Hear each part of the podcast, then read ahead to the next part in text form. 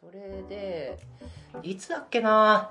専門1年かなの時に、うんうんうんうん、ジェリジェリカフェに出会うんですよ。おお、来たぞ急に。そうで、まだ専門学校1年だから18ですね、18か19の時に出会って、うんうんうん、でその理由がポケモンカードだったんですよ。ポケモンカードをそのボカロの友達たちとやってて、でその時に初めてモノポリーっていうボードゲームをその人が出してきて、はい、モノポリーってスゴロクゲーだと思ったんです。なんだけど交渉ができるぞと、う、ね、うん、うわこんな交渉っていうことをルールに含めていいんだ、うんうんうん、無限じゃん可能性が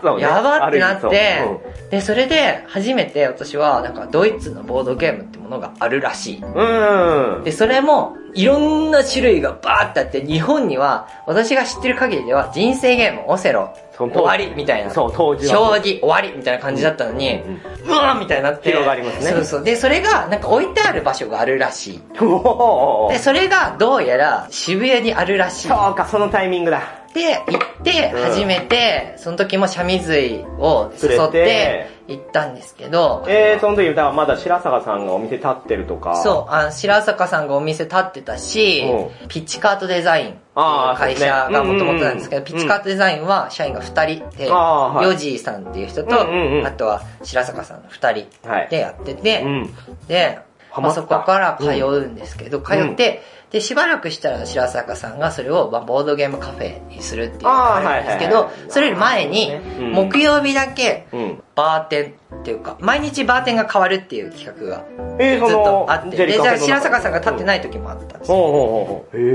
結構でもね、その時のメンバーもね、ヨッピーさんとかあって、そうなん。そう、ヨッピーさんが水曜日かなんかの担当で、自分が木曜日の担当で、このつながりがある。そうで、その時に、うんうん、肩書きとして得てたのは都合のいいホモっていうそれ誰が自分で書いてたんですけ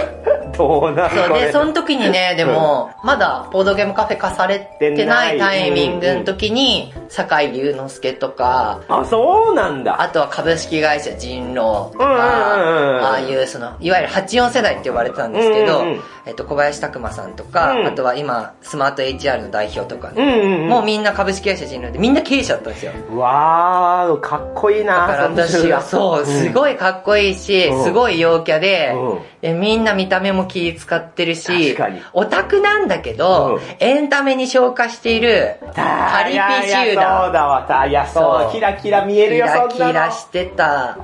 で深夜に集まって人狼やったりとかして飲みながら、うん、だからそれを多分今ここで再現しようとしてるんです。エンタメビルに。なるほどね。でその時に、うん、でも同時期にその人狼とかにも出会ってるんだけど、もともと人狼一番最初に出会ったのがジュピスカっていうのがありまして、はいはいはい、昔ね。ナスカ今はない。いや私もそこのメンバーなんで分かりますよ。でその一番最初の立ち上げの時かなぐらいにそこに誘われて行って、なるほど、ホルさんのね。そう、ホルさんのね。で、うん、そこでホルさんに出会ったり、うん、あとは袴田さんって言って、あ、はいはいはい、モブ X とか、うんうん、新宿人知さんの内装をやっている舞台演出家の方、うんうんうん、はい、袴田さんとか、うん、あとは、それこそノバックさんって言って、ママナミ作ってたりとか、謎解き作ってたりするメンバーとか、うん、あと謎解き界隈とか、あ、そうね、ボドゲ界隈とか、あそこからもね、そう、あそこから始まってるんですよ。なんかそうですよね。そうだからホラボドもそうですから。あ、そうなんだ。そこで始まって、私がボードゲームに出会ったのもジュピスカだし、あ、へー、そこですごいね。そう、ポッドキャストやってるんですっていうヤンさんがいて、ヤンさんから、あ、そういうのあるんだ、あ、自分もやりたいなで入って今ここにあるんで、実はそこがルーツなんですよ。すごいね。で今ね、ボードゲーム界隈で頑張ってる人たち結構そこ出身多い。そうそう、謎解きもそうなんですよ。そう、謎解きもそこからの出身が多いし、今でも第一線で活躍してる人たちはやっぱみんな通ってて、そうですね。で自分はね、だからそのまた違う上の人たちですよね。そのなんかさっきのバーのマスターママとかの世間一般でいうなんかこうキラキラとはまた別の、なんかこうニッチで深い、キラキラをそこで株人の84世代とかジュピスカの世代とか見て、袴田ヤードとか勤労とか、そういうなんか謎解きコンテンツに出会って、ってなんかその時に、うん、私はこれが好きだなって初めて狂えはしないけど、うん、好きなものを見つけた瞬間。お、そうなんだ。そこまでずっと大人びて達観してたのに急に自分自身を見失うぐらいハマったんだ。ハマったんでしょうね、きっと。今思えばなんだろう、おもろいな。結局小説とかもまあ、うんうん、誰が読むかを考えて書いたりとか、はい、うんうんうん、そのお金を稼ぐ、買ってくれる人たちに対して何をするかとか、うんうんうん、あと今もなんか定期的になんかパワーワードをこう入れて、うん、編集しやすいようになったらいいなとか、うんうんうん、あと聞いてる人たちがなんか流し聞きしたぶしてると思うから、うん、ハッとしたらいいなとか、要はそのメタ的に外側を考えるんですけど、ね、うんうん、なんかそれがなかったですよ、その自分がプレイヤーでいるときは。ああ、そうかそうか。そうそう。で、はい、なんか初めてそのなんか自分がそれ遊んでワクワクできる瞬間が人狼とかにはあって、うん、でじゃあこれ流行ったらいいなとかなく、うん、この人たちについていきたいなって思ったのが要は初めてそのタイミングでした。よくそう思えましたよね。だって他の人よりも経験値多いから、よくあるパターンはその年ぐらいで人を見下す人っていて、ああ俺より年上だけどなんかこいつら大したことねえなみたいなのって思いがちだと思うんですけど、それはね、でもなんかバーの時に超えたのかも。あ、そうなんだ。なんかバーの時にすげえ経験。なんか結局この人たちってチャラチャラしてて、うんうん、中身がすごい上から来るけど、うん、でもなんか今話してるバーのマスターやママが慕ってくれてるのはなんかこのオタクなニッチで、うん、経理で、うん、変な人たちとつながりがある自分なんだなって思った時に、うん、いいかなって思った。へー、もうそこさえもいや俯瞰でそんだけ見れちゃうのね。いやわかんないけどね。でもなんかどっちかっていうとやっぱピエロでいることとか、うんうんうん、そういうことも含めてなんですけど、なんかその演出的にどういう風なことを自分が嘘をつかずにやっていけば気に入ってもらえるかみたいなことはすごいあったから、うんうん、まあ便利でいたいなと思って、うん、だから都合のいい人間でいたいなと思って、うん、都合のいいホモだったのかもしれない、うん、行き過ぎたワードがあまりにも良くないけどね。いやなんかでもそのタイミングのこのみんなでエンタメを作るコンテンツを作っていくスタートにいるって人生でやっぱ一番面白い。面白かったよね、これは。バカだなって思った。あ、思ってた大人ってこんなんじゃなかったと思いながら、うん、でも見下してるわけじゃなくて、いやいいバカなんですよね。そう、こんなに狂えんのと思って、だから結構自分は狂えないから、うん、あ、ね、狂えるんだと思って発見ですよね。楽しかった。でみんな優しかった。悪口とかじゃないし、いいジュピスカで、うんうんうん、その朝までバカみたいにゲームやって、うん、多分ねキツネさんと私多分すれ違ってるんですよね、うん、そこにね。そうそうそう、多分同じ空間にいた瞬間も1階と2階みたいなね。そうそうそうそう、あると思う。その経験があって、ボードゲームカフェがチェリカフェで立ち上がって、うんうん、でそれでまあワクくんとかが入ってきたり、はい、いろんな流れが入ってきて、うんうんうん、でまあそれと同時に自分は人狼がその時好きだったんですよ、うんうんうん、なんで人狼が結構いろいろこう自分の中で、まあ、割と大きいウェイトだったかな、うん、その当時は、まあ、人狼 GM をしたりとか、はいはいはい、あとは人狼ルームになる前ドイツボードゲームスペース小鳥あった、はいはい、まあ、今もあるんだと思うんだけど、うんうん、でそこでなんかその児玉さんとかと仲良くなって、うんうん、でなんか一緒に大人狼村ってイベントをやったりとか、はい、なんで渋谷の人狼界隈はすごい仲良かったです。で当時株式会社人狼にも所属はしないんですけど、はい、駒使いとしていて、うんうんうんうん、で人狼ルームでもなんかスタッフやってて、うんうん、でその中で写真でできますもんね。なんか検索したらキツネさんのそのスタッフの格好をしたやつとか。あ、本当、うん、そうなんだ。なんか調べたことないやフジテレビの人狼とかやったりとかしてもあの時期ですね。え、それは舞台裏でいろいろやってた。そうそう、なんかねフジテレビの今思えば頭おかしいんだけど、ね、フジテレビのスタジオっていうかところに人狼プレイヤー集めて、うん、で人狼プレイヤーで競わせてなんかカード配ったりとかして、おーおーおー、でそれのスタッフやったりとかもしたし、結構なんか人狼会話はこまごま裏方でいろいろやらせてもらって、うんうんうん、でその時にやっぱり私にとっては白坂さんっていうすげえ人と児玉さんっていうすげえ人の人にすごいいろいろ見せてもらって、うん、でねあの人たちってどっちも今で言うそのなんだろう批評したりとか、うん、批評家プレイみたいなことを例えば X とかで言ったりとかもしないし、うん、確かになんか出しゃばらない一番手なんですよ。確かにいやそうなんだよなそれがかっこよく見えちゃうんだよなイライラするぜ。そうで白坂さんには言ったことないけど、うん、でもやっぱすごいかっこよくいやそうなんだよな。でなんか憧れだったし、ね、この人たちのために何ができるかなって思ったし、はい、でもねなんかできること少なくてそういやあの人たち自分たちやっちゃうからああそう器用だしね全部私も今そう思われてるんだと思うんだけどいやそうだと思いますよけどなんか、うん、その私の中でやっぱり彼らが、うん、なんか三千と輝く神みたいな感じでしたね。はそう見えるのか、なるほど。出会いこそ違えどそういうポジションに白坂さんたちはなるんですね、うん、私からしたらむしろ狐さんの方がよっぽどいろいろとこう先に経験してる部分があるから、うん、いやでもね、でけえなって思いますけどね。いやなんかねゼロからやっぱ作った人たちは違うんですよ。いや十分ゼロから作ってるけどな。いやいやいやいやなんかねしかも児玉さんとかは、うんまあ、仕事辞めていきなりそれやってとか、うんうん白坂さんも自分で会社やってとかね。そう、まあ、彼は特殊だけどね、うん、で彼らも要はその性別を持ってるようで持ってないんですよ実は。本当あの男らしいじゃないですか。だから男っていうニュアンスあるかもしれないけど、うん、でもなんかその一緒に仕事をしたり一緒に何か関わってるタイミングでなんかそういう例えばあの子可愛いよねとかっていう会話を私はしたことないんですよ、うん、なんか要はだからもう結婚もしてたし、うん、で奥さんもいて子供もいてっていう状態でなんか満ちてる私からしたら、うんうんうん、けどそれでもなんかこのクリエイティブをやろうっていうああなるほど貪欲さというか、うん、がねかっこよかったですね。なるほど。で今も仲良くねそうですね一緒に仕事したり白坂さんとか児玉さんとかはでも言うほど私そんなにすごい密に連絡取ったりはしてない。そうあじゃあかっこいいと思いながらもう近くはなかったんだ。私にとって一番遠いんですよね。そのあそうなんなんかねだから今こそ近づけれるのにもうそのまんまなんだ。なんかねこの前、うん児玉さんのプロデュースしてるサウナランドに、うんうんうん、ギグルさんとカリアさんと、はいうんうん、児玉さんとそうそうたるメンバーやなシャミズで泊まったんですよね、はいはいはい、泊まって、うん、でいろいろお話ししたりして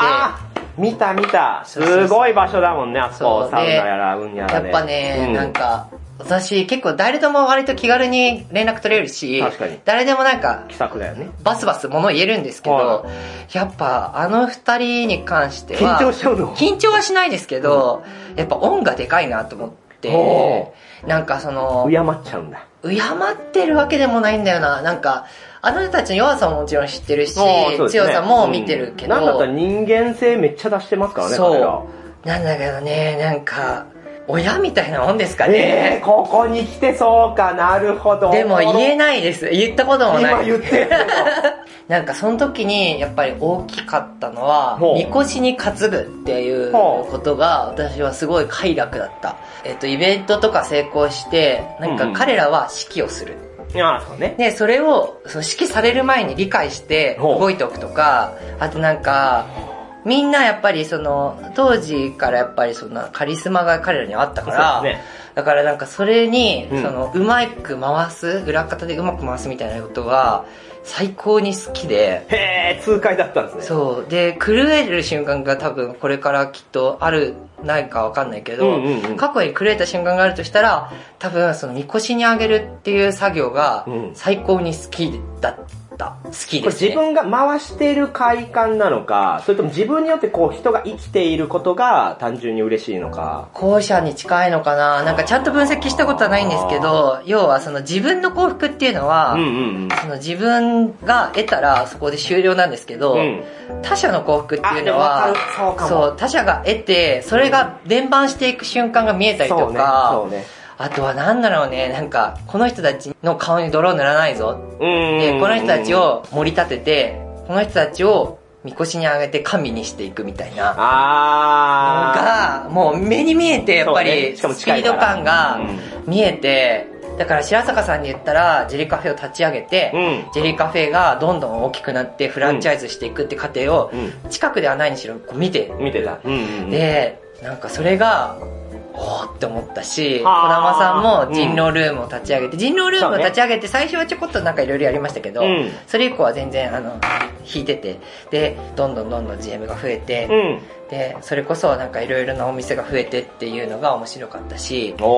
その時にまあ親ではないけど、うん、やっぱ大事なキーパーソンとしては人狼ルームのクマさんとの出会いもあって、それでクマさんは最初人狼ルームはめちゃめちゃ叩かれたんです。なんで？実は今でこそこんななんか割とマダミスもやったり人狼もやったりっていう感じではありますけど、うんうん、最初やっぱり人狼ルームがあったんで人狼ハウスはパクリって言われて、なるほど。で今でこそ人狼関係の人たちみんなクマさん仲良くしてますけど、ね、でもその人たちもみんな行ったこともないのにめっちゃ叩いてたんですよ。まあでもそういう人たちが遊ぶコンテンツだったんだよ。人をそういう風に言えちゃったんだよね。めっちゃ叩いてて行ったこともないのに、それがすごい悔しくて、なんか人狼ルームもいい場所、株式会社もいい場所だったら渋谷の人狼ハウスもいい場所でいいじゃんって思って、でね、これが小学校のとこにまたちょっと戻るんですけど、いじめがあんま好きじゃないんですよ。そうかだから自分で一人単身乗り込んだんです。でも炎上してるからお客さんって来てないの。ああそうか。でもそしたらその当時は船子さんっていう人とアイゼインラブさんっていう人とあとクマさんが3人で私のことを遊んでくれたんです。ワンナイト人狼とか、はいはい、考えられる限りのおもてなしをしてくれたんですよ、うん、それは粗末なものだったかもしれないし、今思えば自分の方が説明うまいし、そもそもそのワンナイト人狼とかもろもろを知ってるし、そうねそんなわざわざ教わらなくてもって思ったけど、でもなんかこの人たちって炎上してるからとかじゃなくて、単純に今目の前に私を楽しませようとしてんだなと思って、プレゼンターでそれに対してなんか行ったこともないのに批評してる人たちってなんかさもしいというか、まあ惨めったらしいなと思ってて、でそれでなんかレビューを書いたんですよ。そしたらなんかまあもともとそれこそ私はルームにもいるし、株人にもいたんで、それなりにそうなんか中核ではないけど、でもなんか少なくとも人狼関係の友達はそれなりにいたんで、なんか興味を持ってくれて、でそれでなんとなくこう結構長かったんですけど1ヶ月ぐらいかな、でも長い間こう自分たちできっとハウスも耐えて、うまいことを持っていって、でなんか説明用動画出てくれとか言ってなんか出たりとかして、いまだに私はなんかクマさんがそれをたまにこうなんだろうな、恩を感じてありがとうございますってたまに言ってくれるんですけど、なんかなんでクマさんは親ではないけど、やっぱりなんかどこかでそのやっぱどうにかしなきゃいけないっていうか、なるほどね、自分の中でもバカなんですよ、まだまだすぐ炎上するんですけど、そういう人多いんだよ。しょうもないこと言ったりとかやったりとかして、でもねなんかあの人は義理がたい人で、まあ勘違いはされるんですけど、私はなんかだからマナミスハウスも含めて、バカやなと思うけど、なんでその動きするんかなって思うんですけど、でもやっぱり目が離せないっていうか、まあ絶対助けたいなって思うし、まあだから児玉さんとその白坂さんと熊さんに関しては、まあなんかあったらいつでも駆けつけるし、千差万別それぞれ色が違いますね。でだしなんかやっぱ貢献していきたいなって思ってますね。まあ児玉さんとか白坂さんとか貢献する必要もないと思う。どうなんですか、今狐さんの目に映る彼らは理想の彼らのままなんですか？白坂さんは絶対変わってないですね。全然変わってない。もうまあね。でそれがすげえなって思うし、かっこいいなって思うし、児玉さんに関してはすごく大きく変わりました。いやそうですね。児玉さんはなんか要はこれ児玉さんにも直接言ったんですけど、まあ堀江さんとかいろんなそういうなんかアッパー層と付き合いがあって、一歩引いたかなって思った時があったんですよ。でなんかマインドコントロールみたいなのを自分にやってて、でそれでなんかそういう方に行こうとしているっていう時期があって、そこがちょっと怖いなって思った時期があったんです。わかります。でそれをしかもなんかこう同じGM をやったりとかしてたスタッフのメンバー、まあ、離れていたわけじゃないけど、結果的にその環境要因で離れていたメンバーと、なんかそういうことを言われることもあって、まあそんなこともあるかなと思いながら思ったんですけど、でもこの前サウナで話してみて、やっぱ根本変わってないなって思って。でしょうね。軸自体は変わってなくて、関わるる人たちが変わったら変わったと認識するのは確かに我々の悪い癖だなと思いました。大半の人はそうですけどね。そうね、なんか根本思想が変わってるというかは関わる人が変わると関わるジャンルが変わるのでそこの発信の方法が変わるじゃないですか。あ、結構ね、例えばサウナに行ってるとか、あとはなんか和牛マフィアに行ってるとか、でもそこに性格はないんですよ。なるほど。性格というかそれに良し悪しもないし性格もないんだけど側からの色でしかないですよね。そう、でも周りから見た時にそう見えるみたいなのがあって、であったんだなと思って、いや申し訳ねえなと思ったりしたそうなんや、でも言ってよかったですね。じゃあそこで話してですね、なんで私はやっぱりずっと心の中にいる人たちは変わってない。あ、じゃあ今後も多分ずっと影響を与えてくれるでしょうね。そうですね、変わらないですね。それを願ってるってことでしょ。追い抜きたいとかそういうことはなく、もう今後も一緒にコンテンツを盛り上げる親であり、そうですね、追い抜きたいとかはないですね。ただ呼ばれた時にいけない自分でいたくないはありますね。何何？だからその彼らが困った助けてほしいっていう時が仮にあるとしたら、私はやっぱりみこしにあげて神にした以上、神がそれを求めるのは間違ってるんですよ。だから私が見えないように下々のみこしを担ぐものに見えないように全部助けたいなって思って。それが2番手としての私の心の中でですよ。できる？タスク的にもうね。いや、できます。やれます、全然。やるし、でも言えないですね、やっぱ。それは神を人に下ろす作業なんで、私がそれを言うのが。確かに確かに確かに。言えないですね。だから私は別の神を見つけるしかないと思って。うわ、これ今後もなかなかね、いろいろと出会いはあるでしょうけど、そうですね、やっぱそのタイミングね、その若い子のタイミングだし、はい、出会った瞬間のそのシチュエーションとか見え方って、やっぱりちょっと年取ってからとはまた違うんですよね。違うけど、でもなんだろうな、まだそんな時間が経ってないからっていうのはあるかもしれないけど、友達とも違うし、でもとはいえアナログゲームとしてはもうそのこんなコンテンツあるんだってみんなはまだ知らないじゃなく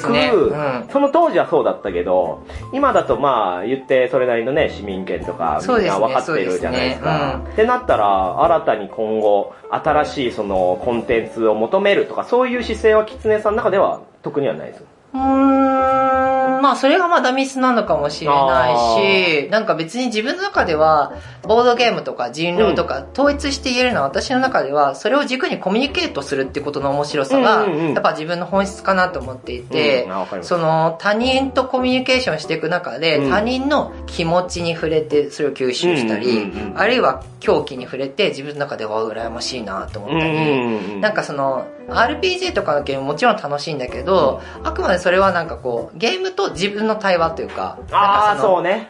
でだからまあそこから自分と自分の対話になるようなゲームもあるし、オンラインゲームで例えば他人とのコミュニケーションが発生してやるものってもあるんだけど、私の中ではなんかそのオンラインのマダミスとかをそんなに作ってない理由が、その人から得られる情報っていうのが多いのがすごい好きなんです。わかる。なんかね、だからこそ私人と目を合わせるのがすごい苦手で、多分なんかちょいちょいでしか会ってないなって多分もみさん思ってると思うけど、なんかね私の中ではその人が持ってる情報量っていうのがあまりにも多すぎて、結構別で邪推しちゃうんですよね。そうか、頭の回転早いからいろいろ思っちゃうのね。そうそう。しかも思いたくないのに考えちゃうんだ。そうそう。でなんかそれがあるから、でもだからこそコミュニケーションゲームってめちゃめちゃ面白いなって思って、顔の引きつりとか、サイレントサイン的な、そのなんか腕を組んだりとか、だから心理学とかにも通じてくるとこなんですけど、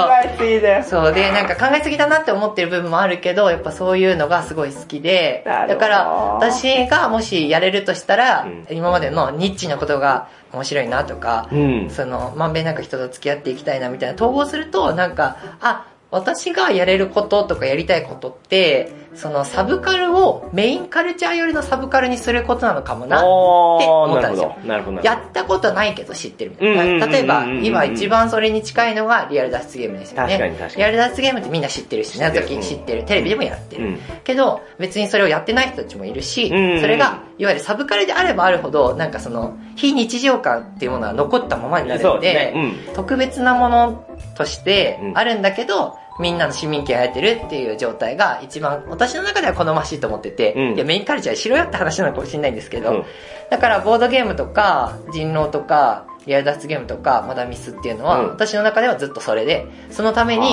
そのなんか行動してるっていうところが結構ありますね。わあ、それが現状ということですね。うん、なんか好きな人がやればいいじゃんって考えなんですよ、私は。まあまあまあ、そうですね、そうですよね。結局どこまで行ってもそのレアリティっていうものが付加価値でもあるから、一般化することによってのメリットって実はそんなにないのかもしれないっていうのは私は思っていて、ね、だからどこまで知ってもらえて、どこまでを特殊な位置づけで置いておくかみたいなのは、ね、これは発信側の仕事でもあると思うから、それをキツネさんは担ってるって意味では今後大事だと思うんですよ。そこに繋がってくる。いや、そらそうでしょ。こんなビルドガーンってやって、いやいや自分は全然ど真ん中にいないですわ、無理なんで。そうか。うん。いやでもあんまりこう目立ちすぎない方がいいなとかもすごく今ので分かったんで。そう、なんかだからサブカルでいるためにはやっぱ松丸亮吾に自分はなりたくないし。ああ、そうなんだ。でもなんかテレビ出たりとかしてみたいなとは思うけど。ね、時の人だけどね。そう、けどなんかじゃあ自分が一番手かって言ったら多分一番手でいなきゃいけないから一番手で今いるって感じなんですよ。ああ、周りのね。そう、なんかさっきみたいなその小玉さんとか白坂さんとか熊さんってエンジンとしてはめちゃめちゃ強いエンジンでいい旗振り役なんですよ。マダミスは正直あんまいなくて、それがいないから見つけるまでは旗振り役を全力でやろうって決めたんですよね。そうなんで、そうしないとこのマダミスはそのままサブカルのまま終わるなみたいな。なるほどな。で TRPG とかはそのいわゆる例えばニコニコとか YouTube とかでいわゆる見る楽しさがあって、まあ再燃しましたけど、それまでなんかまあすごい失礼な言い方するとオタクのための遊びみたいな位置づけがあったと思うんですよね。でもそれがなんかその今配信者とかそういう人たちがまあ旗振りをすることによってメインカルチャーよりのサブカルに慣れてるし、まあハイよりにある子さんとかああいうメディアミックスとかがあって、クトゥルフっていうものが一般化したりとか、カタシロっていうものがこう遊びとしてとか舞台としてみたいなものがあるから、だからそのためにはもう腹決めてなんか自分が一番手でいたくないっていうのはまあそりゃそうなんだけど、それは個人幸福じゃんって、なんかその自分が2番手で入れるのが一番個人幸福ですけど、ただ全体幸福のためには1番手をそれまではしっかりやらないといけないなって、そのちゃんとバトンを渡すまではしっかりやらなきゃいけないなって思って、だから心の中に飼ってる児玉さんとか熊さんとか、なんか白坂さんがどういう風にするかなとか、あとはメタ的にどういうことをやったらみんなにとって盛り上がってると見えるか。だからなんかビルも正直演出なんですよ。クラファン900万も演出なんですよね。結構だからそこはすごい、自分ってそれをずっと考え続けてる時点で2番手だなって思います。いやー、まあそう見ればそうね。そう、なんかプロモーターでいたいというか、鈴木敏夫でいたいというか、早尾になりたくない。なるほど。あ、こう聞いてくると確かにわかる。そうね。目立ってはいるがそういうことではないんだね。そうそうそう。目立つのはあくまで手段でしかなかったんですよね。なるほどな。なんか誰かが目立たないと、目立ちたい人っていうのはいっぱいいると思うんだけど。そういう意味ではキツネさんを誤解している人も結構いる気がするんですよね。例えば、その例として、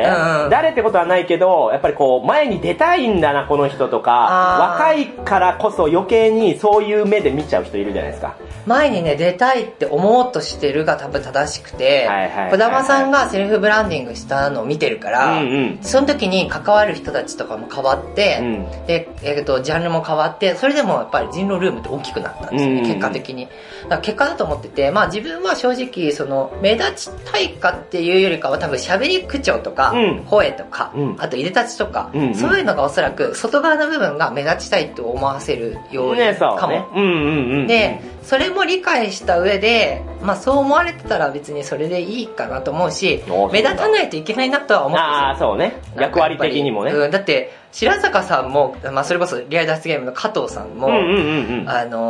児玉さんもそうだけど、目立とうとしてないけど目立ってるじゃないですか。そうね、周りが林立てるところはあるんで。で、なんかだからそれに、まあ今のところはまあある程度慣れてるっていうのもあるし、それをその自分がとりあえず経験しておかないとバトンタッチできないなっていうのもあって、実はまたミスの話にちょっと未来の話にちょっとなりますけど、私は結構そのマダミスの中ではプロセスってものを、自分の立ち位置のプロセスってすごく考えてて、最初は実は GM からスタートしてるんですね。家中が一番最初に持ってきたオーフ100人と純白の悪意の GM を月に60本70本ぐらい持ってた、うん、でそれで啓蒙してそれやりながら次は制作者、はい、矢の葉の2人っていう制作者っていうプロセスを終わってそこから監修っていうプロセスを踏んで、で、そこから IP を扱うっていう、うんうん、なんか要は会社でいうと平社員から始めて、うん、その自分が動かなくても金が生まれるっていう構造をどれだけ自分の時間を少ない形でやっていくかみたいなことを見せないとそうならない業界がと思ってそれはめちゃめちゃそうやってそのためにプロセスとしてその代表という肩書きをもらったからには目立って会社を盛り立ててそのために何ができるかやらなきゃなと思っててだから実は本当はやりたくないし本当は松丸亮吾探したいし見つけなきゃいけないんだけど、だから一生そのOZONのメンバーでもある田口孝明さんとはずっとスターを探すっていうのをやってますね。現状は見つかってないけど見つかってないなんか私が満たしている要件を上回らないといけないと思っていて、私の要はずる賢さ利発さとか、うん、頭の回転っていうのはまあ100点じゃないにしろ多分平均より若干上だと思うんですよ、うんで見た目の部分はおそらくどうとでもなるからただ見た目の清潔さってすごく大事で白坂さんも加藤さんもなんかヒゲとか入ったりとかするタイミングもあるし児玉さんも毛もよやみたいな時もあるけど、ね、でも清潔じゃないですか清潔っぽいじゃないですかまあ確かにイメージとしてはそうで確かにそういう人でさらに言うと松丸くんみたいなのがウケるんだって分かったらやっぱりこう見た目的にも綺麗とかかっこいいとかで、うん、まああるいは女の子でもいいんですけどね全然それをなんか引っ張ってくれるようなエンジンになる人をずっと探しててそうねでも女の子の場合揉め事多くなっていくのがやっぱどうしてもあるからね持たないんだよなっていうのをずっと探しているアイドルを作らなきゃいけないんだそうスターをね見つけたいんですよだからそれまでは私は走ると思ってるからテレビの取材が来ても答えたいし、うんうんうん目立ちたいって思って仕事もらえるんだったら、はい全然目立ってもいいと思っています。なるほど。これはでもいやハードルは高いね。これを知った上でやっぱりスターに自分がなるなんていう人はそういない。いやある意味やっぱさっきの言うバカとかちょっと自分を狂わせれる人じゃないと、うん、あでもねその兆しがある人とかそのみこしにあげたい人はいるんですよ、うんうん、あそうなんだそれが坂井隆之介だったりしますね坂井さんでもほら実はめちゃめちゃコミュ障でそうなのなんか彼はやっぱ結局職人なんですよいやそうねじゃあ白坂さんもボドゲ作ってるかって作ってるけど誰かと一緒に作るとか作ってもらうそれをプロデュースするじゃないですか児玉さんもそうだし人狼ゲームの GM をずっとメインでやってるわけじゃなくて、うん、だからそういう意味で言うとこれはもう本当に龍之介さんにも言ってるんだけど龍之介さんはセンスもバチクソいいしでなんか見た目的なキャッチーなこう可愛らしさとか面白さもあるけど、ねうん、なんかね一生あの人職人なんですよそうよそらそういう気質よだからねなんかこれは聞いてる人がいたらもし我こそがっていう人がいたら全然名乗り上げねえいやでも名乗り上げてくれるぐらいのオーディションしようやじゃあオーディションやりたいマジでやりたいそしたらその人たちにOZONの実験なのか、うん、わかんないけど私の持てる全てを注ぎ込んでそうでもなんかやっぱりそのなんかねすごい言い方あれかもしんないけどブラックっちゃブラックだったんですよそのいわゆるなんだろう今までの私の例えば児玉さんや白坂さんやそういったところに追従する私っていうのは、うんうん、多分何でもやらなきゃいけないし、ね、何でも気づかなきゃいけないしでそれでいて自分じゃなくて上を上げなきゃいけないから、はいだから好きじゃないとできないし、うん、無限に投資できなきゃダメだし、うん、っていうのがあるから私もなんか一概に声はかけづらいみたいな自分が大変だったことを要求するっていうのが自分は好きだし自分は気質に合ってて2番手をやってるからいいけど1番手になろうとする人がじゃあ最初から1番手で入れるんだったらいいんだけど、うん、2番手を経て1番手になってもらわないと多分ただのヒトラーになっちゃうからそれはそうねそうだからそれが自分の中で見つけられてない要因ですねだから私は洗脳してもいいと思ってるんですよその、うん、洗脳して一番手にしてくれる人もあると思うんだけど、いやいやそれ以外ないと私は思いますけどなんか、うん、私は自分のコピーを作るつもりはなくてそれはそうねそれは意味がないです、ね、そうだから私に文句言いながら、うん、私より正しい判断をしてくれる人を待ってるっていうか、うん、な感じですなるほどね。いや、ここまでいろいろと。いや、もう気がつけば、その、幼少期からの話からさらに。専門学校で終わっちゃうんだけど。昨今のこのコンテンツの話まで、いや、かなり身のある。戻った方がいい？いやいやいや、もう終わる。終わる一応専門学校から、もういいよ。専門学校終わって、一応まあね、某旅行会社に就職して。いや、嘘だろ、知らんかった。そんなんあったの？あ、そうなんですよ。で、そこで、某旅行会社では、まあなんか、グループ内で1位の売り上げを出し、で、汐留界隈で、なんかちょっと名を馳せた時期があり、すごい。エミさんみたいな。ね、それが終わって、プータローしてたら、白坂さんが、エンタメの会社に入ってみないみたいな。プータローしようと思ってたら、声かけてもらって、でそこで、もう一人の恩師である、林義弘っていう、ヒューマックスエンターテインメントって会社があるんですけど、そこで拾っていただいて、リアルゲームカフェをやるぞって言って、リアルゲームカフェをやらずに、インスパイアっていうスパイ体験アトラクションを3億6,000万円かけて作り、そうだったよ。はい、そんな中でいろいろこうなんか脱出ゲームとか人狼とかやってなんかいろいろわーってやって駆け足。でそれでもうもういっそやめようと思って、でそれでやめてまたプータローやろうと思ってたらそこにいる三原ヒューマってやつとあとはねボドっていいとこの翔さんっていうね頭のおかしい人たちに巻き込まれて会社を起こすことになったっていうのがここなんだ。そう。でも今の会社のやつは、だいぶ時期としては長くて、7年ぐらいの。何年やってんの？いやでもね、一瞬だったけど今。そう、そこは結構ね、自分の中ですごい実りのある時期だった。なんかあれだね、秒で生きてるね。かも、そうですね。常に何かを求めてる感じしますね。うん、自分にないからだと思う。なんか中身が。これおもろいよ。下手したらこれまでそういう話聞いた人の中でも、最も具沢山な人生をこの凝縮されてる。いや、これだって50、60の人に聞いてる内容じゃないですからね。ありがとうございます。これだけの若さでこんだけ経験、しかもね、ちょっとやっぱ私と被ってるところがいくつかある、ね。いや、初めてそれは知ったから、ちょっとなんか、もみさんになんか心惹かれる部分はそこだったんだなって思った。なんか、話してて、私がバーって喋るけど、なんかこう、愛の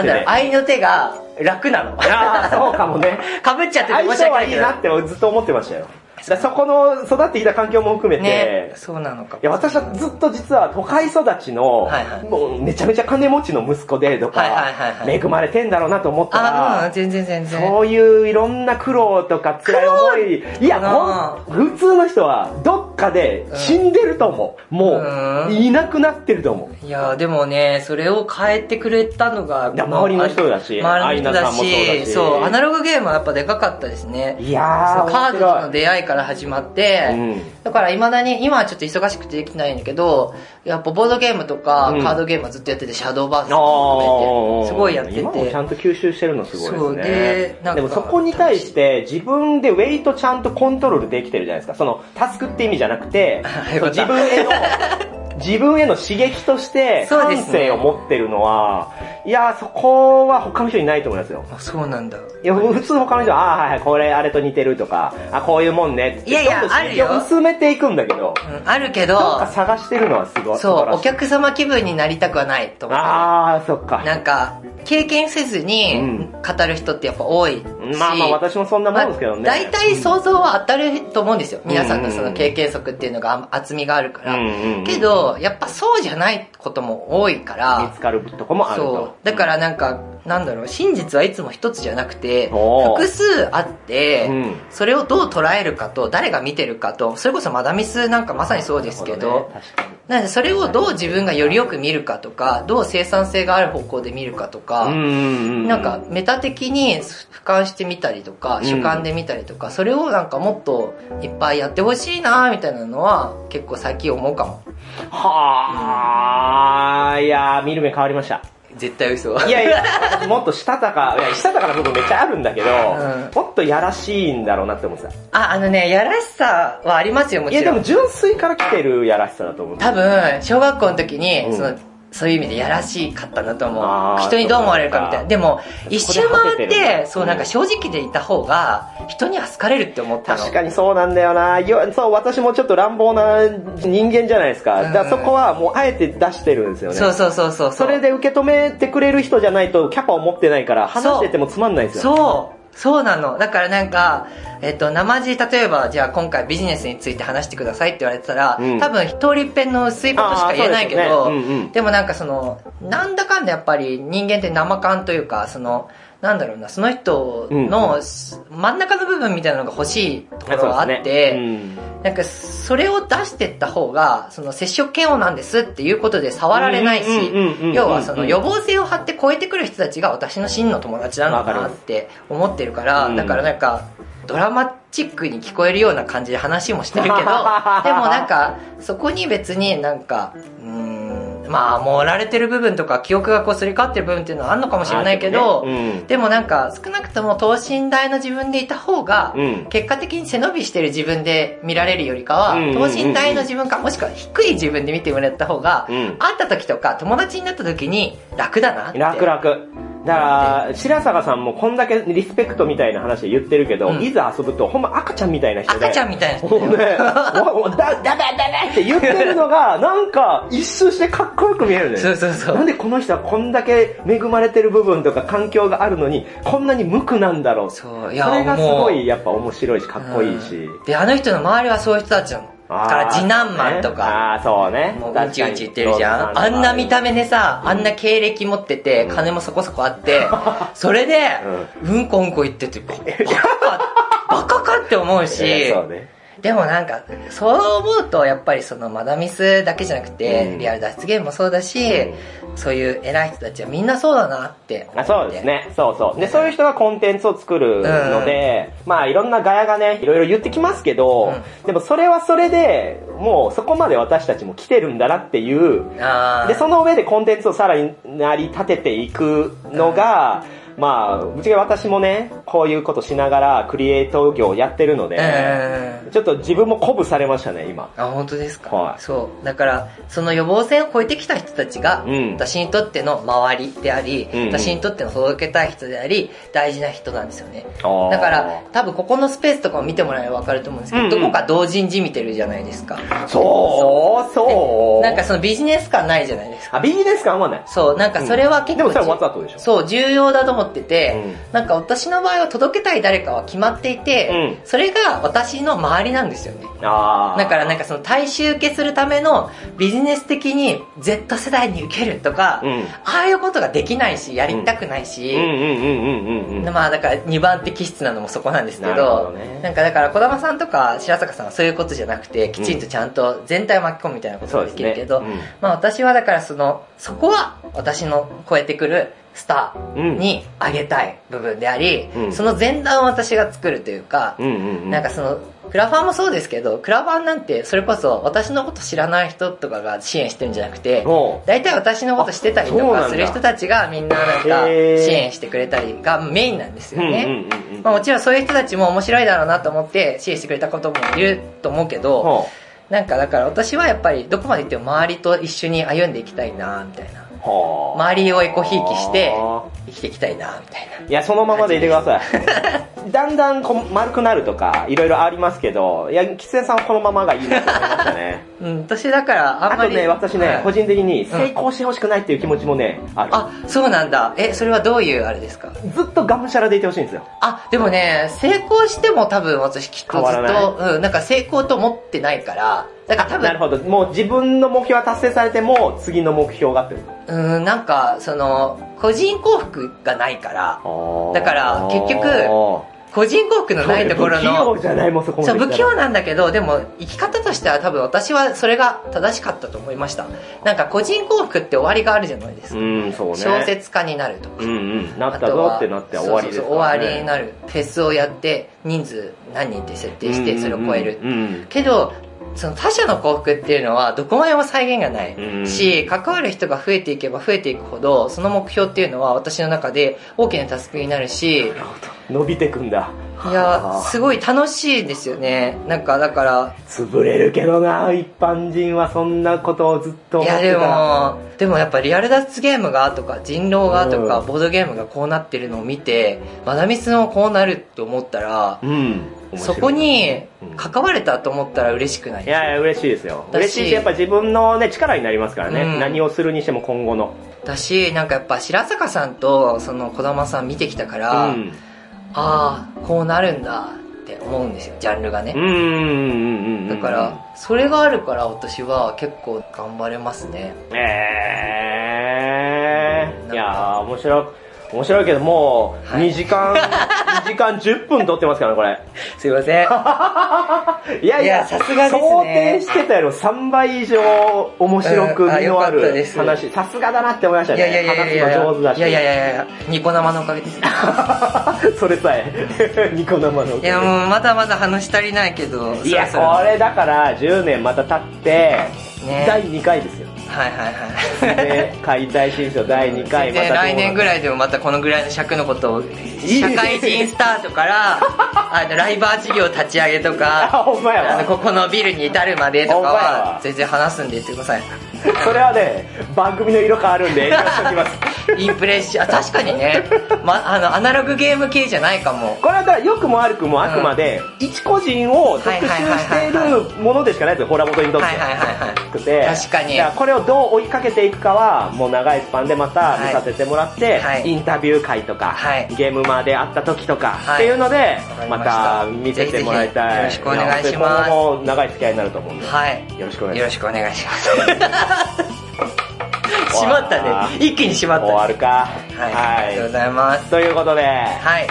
まあじゃあね、チャオ言って終わりましょう。あ、そうだった、久々の そうよ。久々のはい、では聞いてくださった皆様ありがとうございました。ありがとうございました。またね、チャオチャオ。